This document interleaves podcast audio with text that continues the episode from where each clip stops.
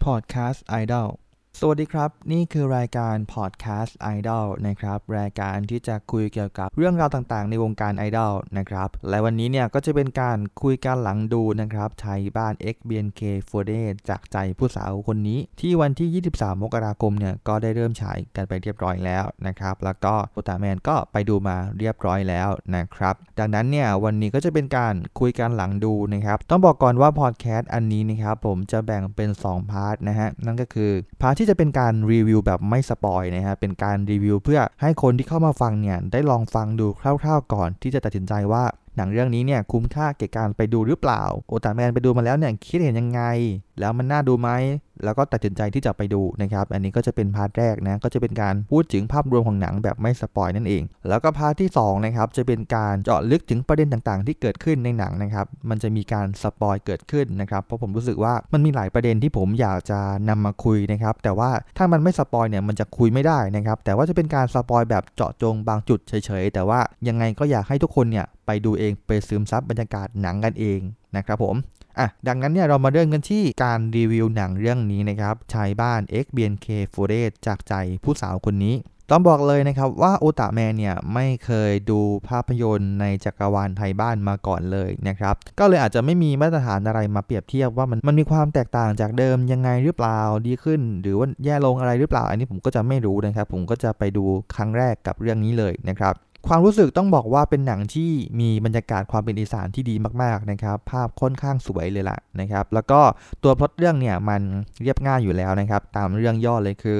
วง BNK48 นะครับอยู่ในช่วงขาลงก็เลยตัดสินใจที่จะทำโปรเจกต์ BNK48 ทำเพลงอีสานขึ้นมานะครับ แล้วก็เกิดการใช้ชีวิตในอีสานนะฮะเพื่อที่จะทำเพลงนั่นเองนะครับ นี่ก็จะเป็นเรื่องย่อ ต้องบอกว่าพื้นฐานของความภาพสวยเนี่ยก็ให้ความรู้สึกดูสบายดีนะฮะ feel good ดีนะครับ แล้วก็พอได้ดูไปแล้วเนี่ย ผมไม่เคยดูไทยบ้านมาก่อน พอดูไปก็ได้เห็นผลงานการแสดงของทีมนักแสดงไทยบ้าน ก็เหมือนรู้เลยว่าทำไมภาพยนตร์ชุดนี้เนี่ยถึงมีคนชื่นชอบเยอะนะครับกระแสตอบรับดีนะครับ แล้วก็ต้องบอกว่านักแสดงไทยบ้านทุกคนเนี่ยมีเสน่ห์ล้นมากๆนะฮะเป็นอะไรที่ ดูแล้วชอบดูแล้วเป็นธรรมชาตินะครับแล้วก็มีเอกลักษณ์ในตัวเอง คือพอมันเป็นการร่วมงานกันระหว่างไทยบ้านกับ BNK เนี่ยก็แอบคิดเล็กๆเหมือนกันว่า เอ๊ะเขาจะเกรงหรือเปล่าจนบทเนี่ยมันทำให้มีความดรอปลงนิดหน่อยหรือเปล่าในความเป็นตัวของตัวเองของไทยบ้านนะแต่ว่าขนาดผมเนี่ยที่ไม่เคยดูไทยบ้านมาก่อนเนี่ยพอดูเรื่องนี้นะครับก็ก็รู้สึกได้เลยว่าเขายังมีความเป็นตัวตนดั้งเดิมอย่างครบถ้วนมากๆ สมมุติว่าผมดูเรื่องนี้จบเนี่ยผมสามารถ เดาได้ประมาณหนึ่งเลยว่าบรรยากาศของการเป็นหนังไทยบ้านที่ภาคที่ผ่านมาเนี่ยเป็นประมาณไหนนะฮะคือคือเอกลักษณ์ตรงนี้เนี่ยมันชัดขนาดนั้นเลยนะครับซึ่งเป็นข้อดีของหนังด้วยนะฮะแล้วก็อย่างผมเนี่ยไม่ใช่คนอีสานนะครับในเรื่องเนี่ยก็ใช้ภาษาอีสานค่อนข้างเยอะนะฮะอันนี้ส่วนตัวผมรู้สึกว่าพอดูหนังอีสานเนี่ยมันการได้ฟังสำเนียงเขาฟังภาษาเขาหรือว่าความตลกสไตล์เขาเนี่ยมันเพลินมากๆนะผมก็นั่งคิดเลยว่าเอ้ยมันดูเป็นดูเป็นเมโลดี้ที่ที่เพลินดีมากเลยนะคือแค่ฟังเขาคุยกันนะเป็นภาษาอีสานนะผมก็เพลินแหละ เพลินมากๆแล้ว อันนี้ผมชอบมากนะครับ แล้วก็อย่างรู้สึกว่าข้อดีหรือว่าจุดเด่นของภาพยนตร์ไทบ้านเนี่ยน่าจะมีการปล่อยซีนไหลเยอะนะซีนไหลยังไงก็คือประมาณว่าอาจจะบรีฟกันประมาณหนึ่งนะครับ แต่พอถ่ายจริงก็ถ้ามีอะไรที่เขาเล่นกันสดๆ แล้วมันดีก็ใส่มาในหนังผมรู้สึกว่าไทยบ้านเนี่ยมีซีนพวกนี้ค่อนข้างเยอะนะครับ ก็คือซีนปล่อยตลกแบบธรรมชาติเล่นกับธรรมชาติเล่นไปเรื่อยๆนะปล่อยให้เล่นไปนะฮะแล้วก็หลายๆซีนที่เอามาใส่มันก็สนุกแล้วก็ตลกนะฮะเพราะว่าพอมันเป็นการเล่นมุกแบบธรรมชาติปั๊บ ความตลกที่เกิดขึ้นเนี่ยมันก็จะเรียวมันก็จะขำแบบธรรมชาติได้เองโดยที่ไม่ต้องฝืนมานั่งคิดมุกถูกไหมฮะอันนี้ก็จะเป็นอีกข้อดีของเรื่องนี้นะครับ อย่างเรื่องของการแสดงเนี่ยต้องบอกว่าผมค่อนข้างชอบก้องห้วยไร่ในเรื่องนะครับ แล้วก็จ่าลอด On The Rock นะฮะสำหรับผมก็รู้สึกว่าให้ 2 คนนี้เป็น MVP ในเรื่องนะ รู้สึกว่าทุกครั้งที่มีการออกมาหรือว่าโดยเฉพาะการเข้าคู่ของ 2 คนนี้เนี่ยมันเป็นอะไรที่ดีมากๆ แล้วก็สนุกทุกครั้งเลยนะครับแล้วก็พอก้องห้วยไร่ร่วมกับจ่าลอด On The Rock นะฮะมาร่วมกับน้องๆนะครับก็เลยเป็นการที่ทำให้มีความสนุกที่กลมกล่อมร่วมกันอยู่นะครับก็จะประมาณนี้นะส่วนความสดใสของน้องๆนะครับก็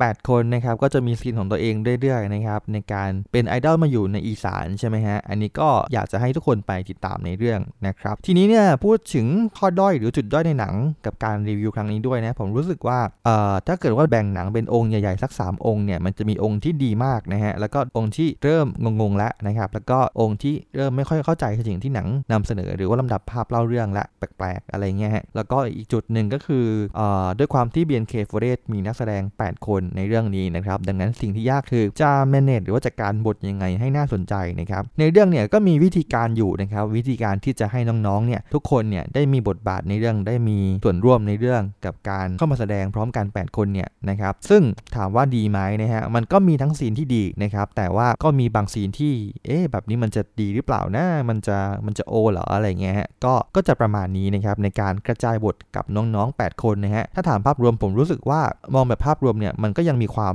น่าเสียดายอยู่นะครับประมาณหนึ่งเลยนะครับหรืออาจจะเรียกได้ว่าการกระจายบทเนี่ยอาจจะยังไม่ได้ดีมากนักนะครับแล้วก็ในเรื่องของด้วยความที่หนังมันเดาง่ายนะครับ ดังนั้นก็จะมีการใส่ปมยิบย่อยเพิ่มเติมลงไปในเรื่องนะฮะ แต่ว่าอีกหนึ่งปัญหาของหนังก็คือว่าอาจจะมีการ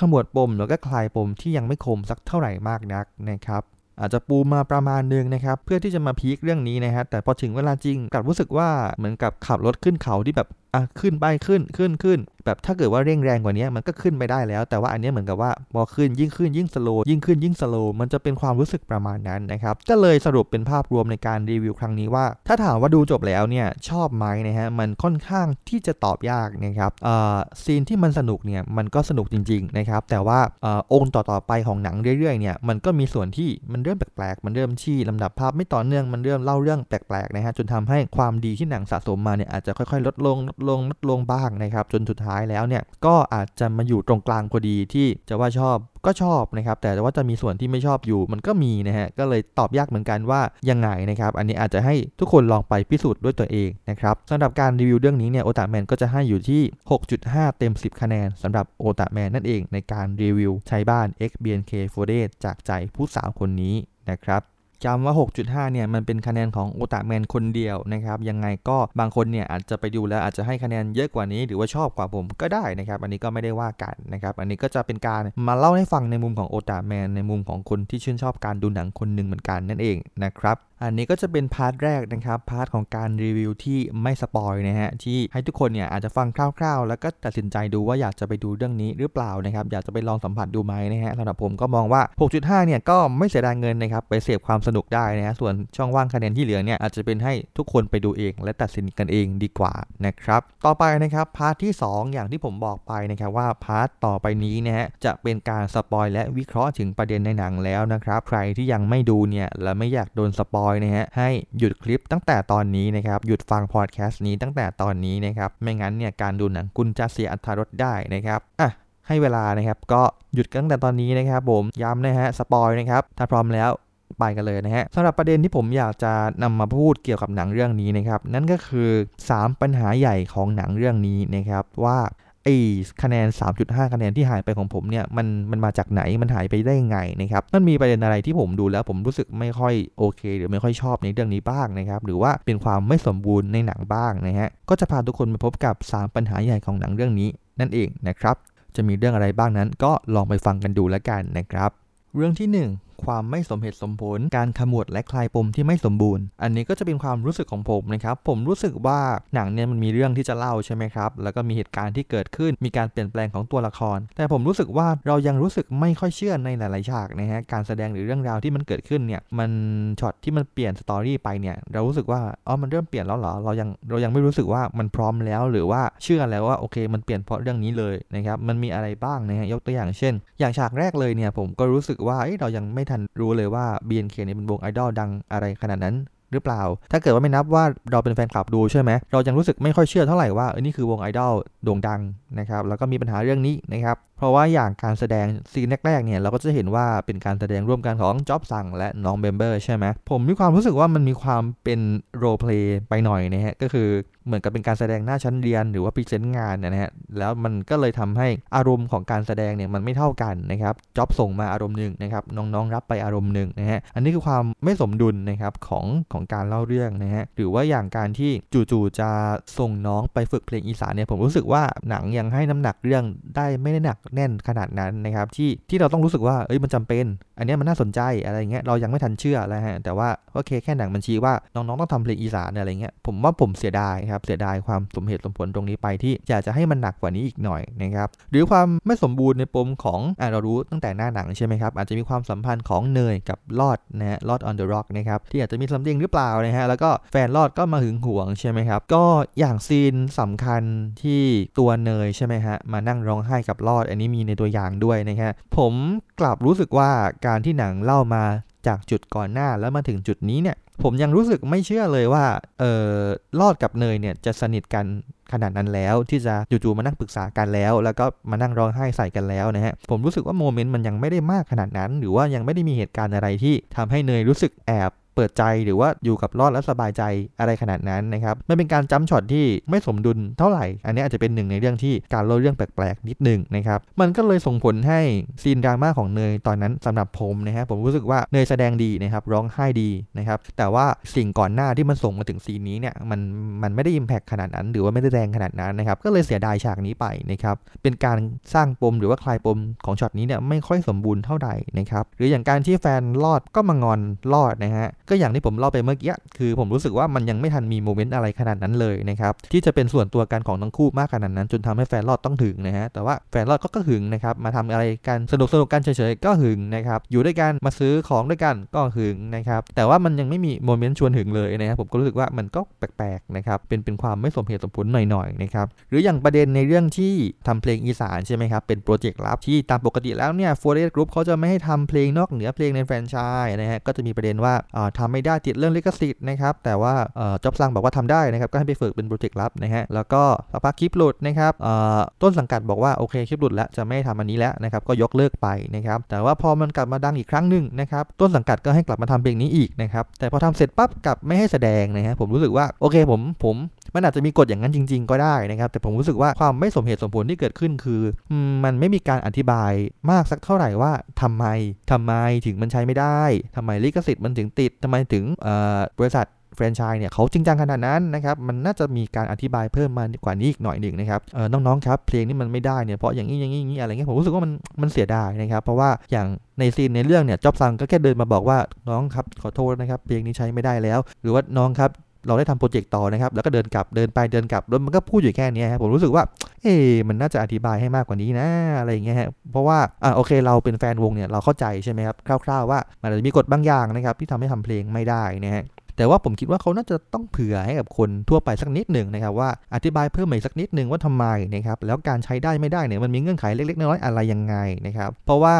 อะบอกว่าใช้ไม่ได้นะครับ แต่ตอนสุดท้ายก็จะเอาไปร้องบนเวทีได้อยู่ดีนะฮะผมก็งงนิดหน่อยนะฮะบอกว่าไม่ได้นะครับ แต่ว่าก็ให้กลับมาทำโปรเจกต์ได้ อันนี้ใครใครรู้ก็คอมเมนต์บอกผมหน่อยละกันนะครับผมมันจะตกหล่นอะไรไปเนาะผมก็เลยรู้สึกว่ามันมีการสร้างปมนะครับ แล้วก็คลายปมที่ที่ไม่ไม่สมบูรณ์สักเท่าไหร่ประมาณหนึ่งเลยนี่คือเรื่องที่1นนะครับการไม่สมเหตุสมผลและการขบวดคลายปมที่ไม่สมบูรณ์ เรื่องที่ 2 การวางบทบาทเมมเบอร์ทั้ง 8 คน อย่างที่ผมพูดไปในรีวิวนะครับว่าความยากของเรื่องนี้เนี่ยคือการจะ manage เวลายังไง และบทยังไงให้ทั้ง 8 คนได้มีส่วนผสมที่ออกมาพอดีนะครับแล้วก็สิ่งที่เราดูเนี่ยและเราพอจะจับได้ว่าสิ่งที่หนังเรื่องนี้เลือกที่จะใช้เนี่ยผมคิดว่าเขาน่าจะมีการ brief ยกกลุ่มนะครับแล้วปล่อยให้แสดงสดกันไปนะครับเพราะว่าเราจะเห็นว่ามันมีความเจ๊าะแจ๊ะมันมีการพูดคุยไปเรื่อยฮะแล้วก็มีการแบบว่าอยู่ๆก็พูดนั่นพูดนี่มาเรื่อยๆของน้องๆทั้ง 8 คนนะครับซึ่งถามว่าดีไหมนะครับมันก็ดีบางฉากนะครับผมยกตัวอย่างซีนที่ทำแบบนี้เนี่ยแล้วมัน work นะฮะอย่างเช่นซีนที่น้องๆมาฝึกรอดพูดภาษาญี่ปุ่นแล้วก็เล่นกันนะครับผมรู้สึกว่าโอเคอันนี้มันดีมันออกมาเป็นธรรมชาติดีมากนะครับเราเริ่มรู้สึกได้ว่า เออมันมีการปฏิสัมพันธ์กันของน้องๆ แล้วก็คนดูแลพวกเนี้ยมันก็สนิทมากขึ้นผูกพันมากขึ้นนะครับ อันเนี้ยปล่อยด้นสดดีมากเลยนะครับ แต่ว่าอย่างซีนดราม่าหรือว่าซีนอารมณ์เงี้ยครับพอปล่อยให้น้องๆพูดไปเรื่อยๆ หรือว่าคุยไปเรื่อยๆเนี่ยมันก็จะเกิด moment ที่เราคุมระดับอารมณ์ในโทนในซีนนั้นๆเนี่ยไม่ได้นะครับตัวละครก้องอยากจะดราม่าเรื่องที่น้องๆเนี่ยไม่ตั้งใจฝึกฝนนะครับแต่น้องก็คุยแล้วก็ยกเหตุผลแบบทีเล่นทีจริงนะครับแล้วมันออกมาออกมาแบบว่าทำลายซีนตัวเองว่าตกลงนี่จะดราม่าหรือว่าจะ อะไรนะครับ เพราะว่าการปล่อยด้นสดเนี่ยมันคุมไม่ได้ใช่ไหมครับว่าน้องๆจะพูดประเด็นไหนขึ้นมา จะพูดเรื่องนี้ขึ้นมาจะพูดอันนั้นขึ้นมาอะไรเงี้ยซึ่งพอมันคุมอารมณ์กันไม่ได้เนี่ยมันก็กลายเป็นการที่เสียงพวกนี้กลายเป็นเสียงรบกวนของซีนนั้นไปนะครับซึ่งน่าเสียดายมาก แล้วก็อีกเอฟเฟกที่เกิดขึ้นจากการใช้วิธีนี้เนี่ยผมยกตัวอย่างซีนแรกเลยนะครับซีนที่จ็อบซังเดินมาบอกว่าจะให้ไปทำเพลงอีสาน แล้วน้องๆก็งองแงกันนะครับซึ่งเข้าใจว่าเป็นการปล่อยให้งองแง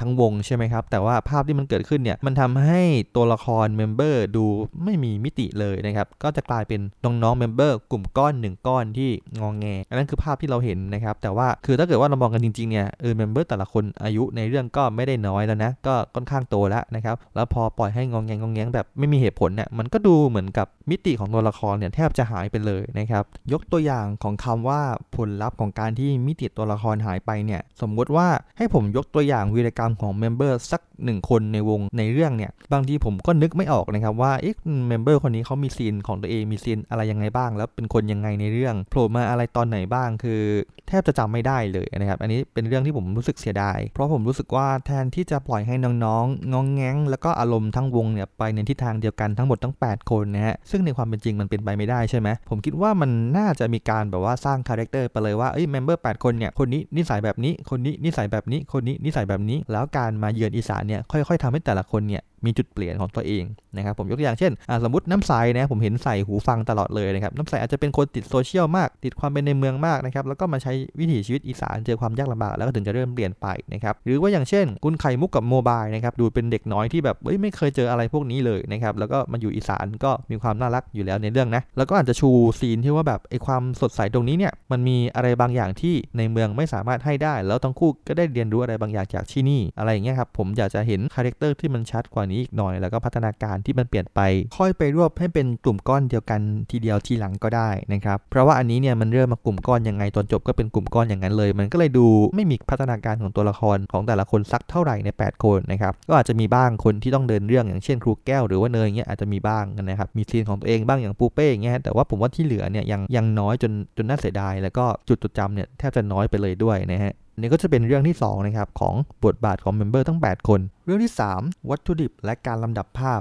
ในประเด็นที่ 3 เนี่ยผมจะพูดในมุมมองที่ว่าผมรู้สึกว่ามันมีหลายวัตถุดิบในเรื่องนะครับ ที่การเล่าเรื่องเนี่ยเอามาใช้ได้ไม่คุ้มค่าสักเท่าไหร่นะครับอย่างการลำดับภาพเนี่ยมันก็จะมีช่วงผมเรียกว่าเป็นช่วง farm level ใช่ไหมช่วงที่ฝึกฝนรอบที่2นะฮะที่ทุกคนเริ่มตั้งใจมากขึ้นนะครับก็ทำได้ดีเลยนะครับทำได้ใช้ได้เลยนะครับแต่ว่ามันจะมีปัญหาเรื่องการตัดซีนนี่แหละการตัดซีนลำดับภาพไปจนถึงตอนที่น้องๆพร้อมอะผมรู้สึกว่ามันยังยังเรียบเรียงแปลกไปหน่อยว่า มันยังดูไม่เป็น step ว่าโอเค ฝึกซ้อมขยันมากขึ้น มีความสนุกมากขึ้น มันดีมากขึ้นแล้วนะ แล้วก็ควรจะมีอะไรบางอย่างมาเป็นจุดชี้วัดว่าโอเค ถ้าผ่านตรงนี้ไปอะแปลว่าทุกคนพร้อมแล้วนะ แต่ว่าในเรื่องมันดันไม่มีนะครับมันก็คือฝึกไปฝึกไปสนุกไปอะไปเลย พร้อมแล้วอะไรเงี้ยผมก็เลยรู้สึกว่ามันเสียดายที่ไม่มีตรงนี้นะครับทำให้การ farm level part ที่2เนี่ยยังไม่ค่อยสมบูรณ์เท่าไหร่ ที่จะทำให้เราเชื่อว่าเออน้องๆ มันพร้อมกันแล้วจริงๆสำหรับรอบที่2นะฮะหรือว่าอย่างซีนที่ครูก้องนะครับ ฝึกน้องๆเนี่ยแล้วก็น้องๆ ไม่ตั้งใจกันนะครับทีเล่นทีจริงกันนะครับแล้วก็ก็มีการดราม่าการนะครับ ผมรู้สึกว่าคล้ายๆข้อที่แล้วแหละความน่าเสียดายคือการที่ปล่อยให้น้องๆด้นสดกันในซีนนี้เนี่ยมันทำให้ไม่สามารถส่งมายังกูกล้องได้ว่าเอ้ยมันไม่โอเคนะทำไมทุกคนไม่ตั้งใจกันอะไรเงี้ย ก็เลยกลายเป็นว่าซีนนี้เนี่ยแทนที่จะได้ดราม่าเข้มๆว่า เอ้ย พวกยูอยากให้มันตั้งใจกว่านี้หน่อยได้ไหม ด้วยคำพูดที่แบบเท่ๆคมๆอะไรแบบนี้ครับ ผมรู้สึกว่าตรงนี้เนี่ย มันแทนที่จะมี แต่มันก็มีแต่ไม่ขนาดนั้นอะไรอย่างเงี้ยมันก็เลยน่าเสียดายไปนะครับหรือว่าอย่างซีนที่อย่างที่ผมบอกว่า พอเราดูเรื่องนี้ไปเนี่ยเราก็อาจจะรู้สึกว่าการปล่อยไหลให้เล่นสดของเรื่องนี้เนี่ยอาจจะเป็นจุดแข็งใช่ไหมครับ แต่ว่าบางครั้งเนี่ยมันก็ไม่เสมอไปนะครับ เพราะว่าพอดูรวมๆแล้วเนี่ยหนังเรื่องนี้ก็ถือว่ามีเวลาไม่น้อยนะครับ จริง ๆ แล้วมันก็มีบางซีนเหมือนกันที่ปล่อยไหลออกมา แล้วเราก็แอบรู้สึกว่า เอ๊ะ มันซีนนี้เนี่ยมันมันนานเกินไปหรือเปล่า หรือว่าปล่อยมาถึงขนาดนี้เลยเหรอ จริง ๆ มันหันกระชับกว่านี้ได้อีกนะ เวลาที่แบบมันปล่อยให้กับซีนนี้ไปเนี่ย มันเอาไปเสริมตรงนั้นได้อยู่นะทำไมถึงนานขนาดนี้อะไรเงี้ย ผมก็มันมีความรู้สึกแบบเนี้ยเกิดเรื่อยๆนะครับในองก์หลังๆของเรื่องเนี่ย